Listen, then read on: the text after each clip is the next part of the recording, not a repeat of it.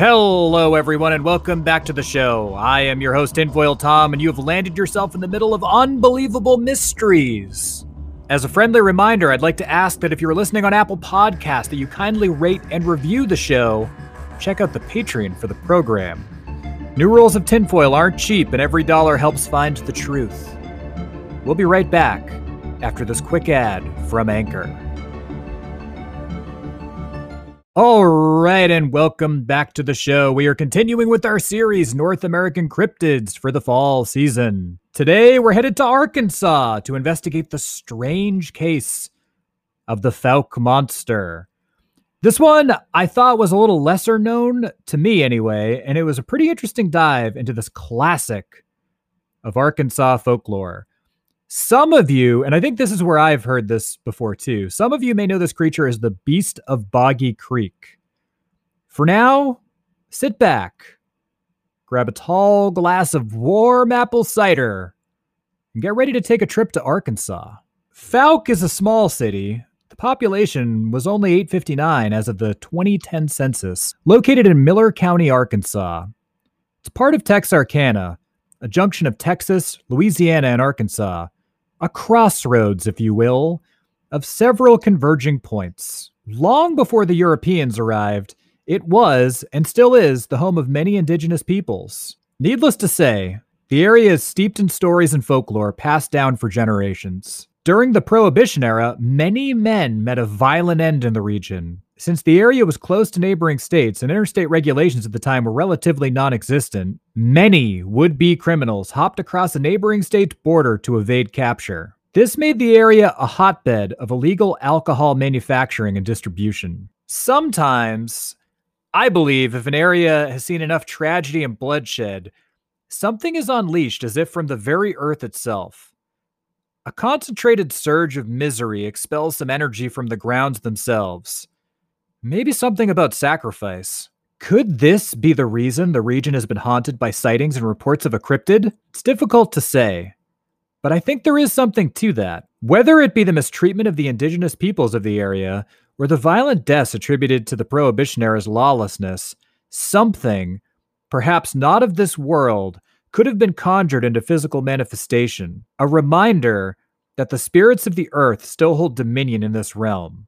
With that being said, let's talk about some sightings. Early reports of the creature go back to the 1800s. According to local legends, reports, even at that time, describe an ape like creature standing as large as 7 feet tall and as big as 300 pounds. Very similar to the stories of Bigfoot wandering the Ozarks. Could this be a relative to the Pacific Northwest Bigfoot? It stands to reason that the Ozark Mountains provide at least a comparable amount of places to remain hidden as the lush forests of the Pacific Northwest.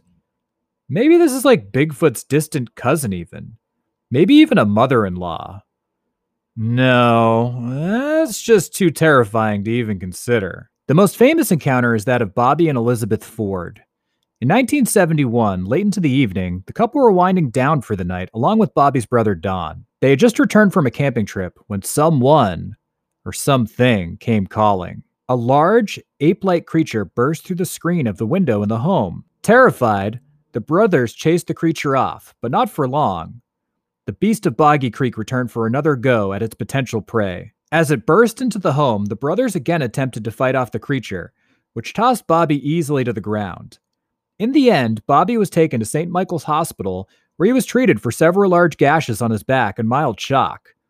Reporters of the time, along with law enforcement, noted that strange three toed footprints were found on the couple's property, along with scratches and damage to the house and a busted out window screen. Although the brothers both had fired on the creature and claimed to have hit it, no blood traces were found. Strangely, 1971 saw a surge in the creature sightings as many claimed to have seen the beast on U.S. Highway Route 71, which runs clear through the entire region. Eventually, more footprints were found, which were claimed to have been very similar to the ones found on the Ford's property, although local game warden Carl Galen could not confirm whether or not this was indeed a legitimate set of prints. Public interest continued to grow as a local radio station offered a bounty for evidence of the creature, which seemed to be a common element of many of these cases someone offering money for proof, and even a horror movie series was filmed.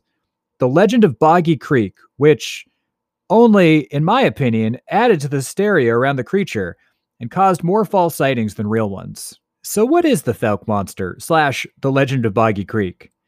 Is it real? Is a creature really haunting the Ozarks? Evidence seems to point towards one of two theories.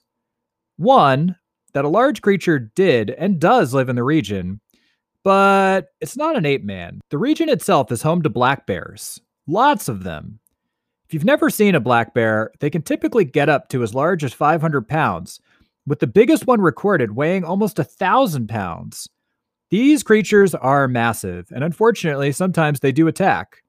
It is therefore not out of the realm of reason to think that the Fords and dozens of others, caught up in monster fever, mistook black bears for something else. The other possibility is that the sightings were false. Southern Arkansas University archaeologist Frank Schambach determined that, quote, there is a 99% chance the tracks are a hoax, end quote. Shortly after the Ford sightings, Schambach said the tracks could not have been from a species of ape, as claimed by witnesses, because they were from a three toed creature, whereas all primates, including hominids, have had five toes. So were the prints faked?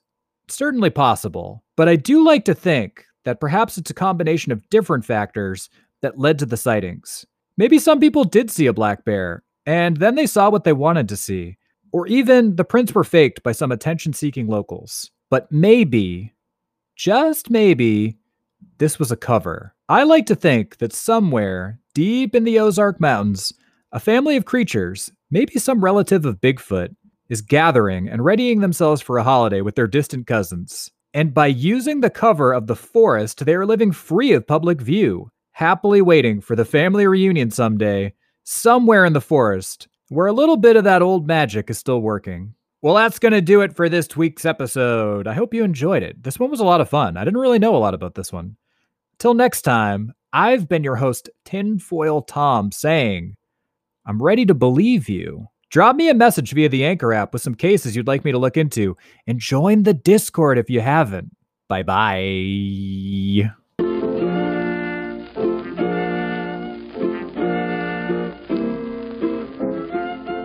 If you like the show or have suggestions and or comments, be sure to leave a message for the show via the Anchor app. And if you'd like to help support future content, consider supporting the Patreon for the podcast. Link for that is in the show notes.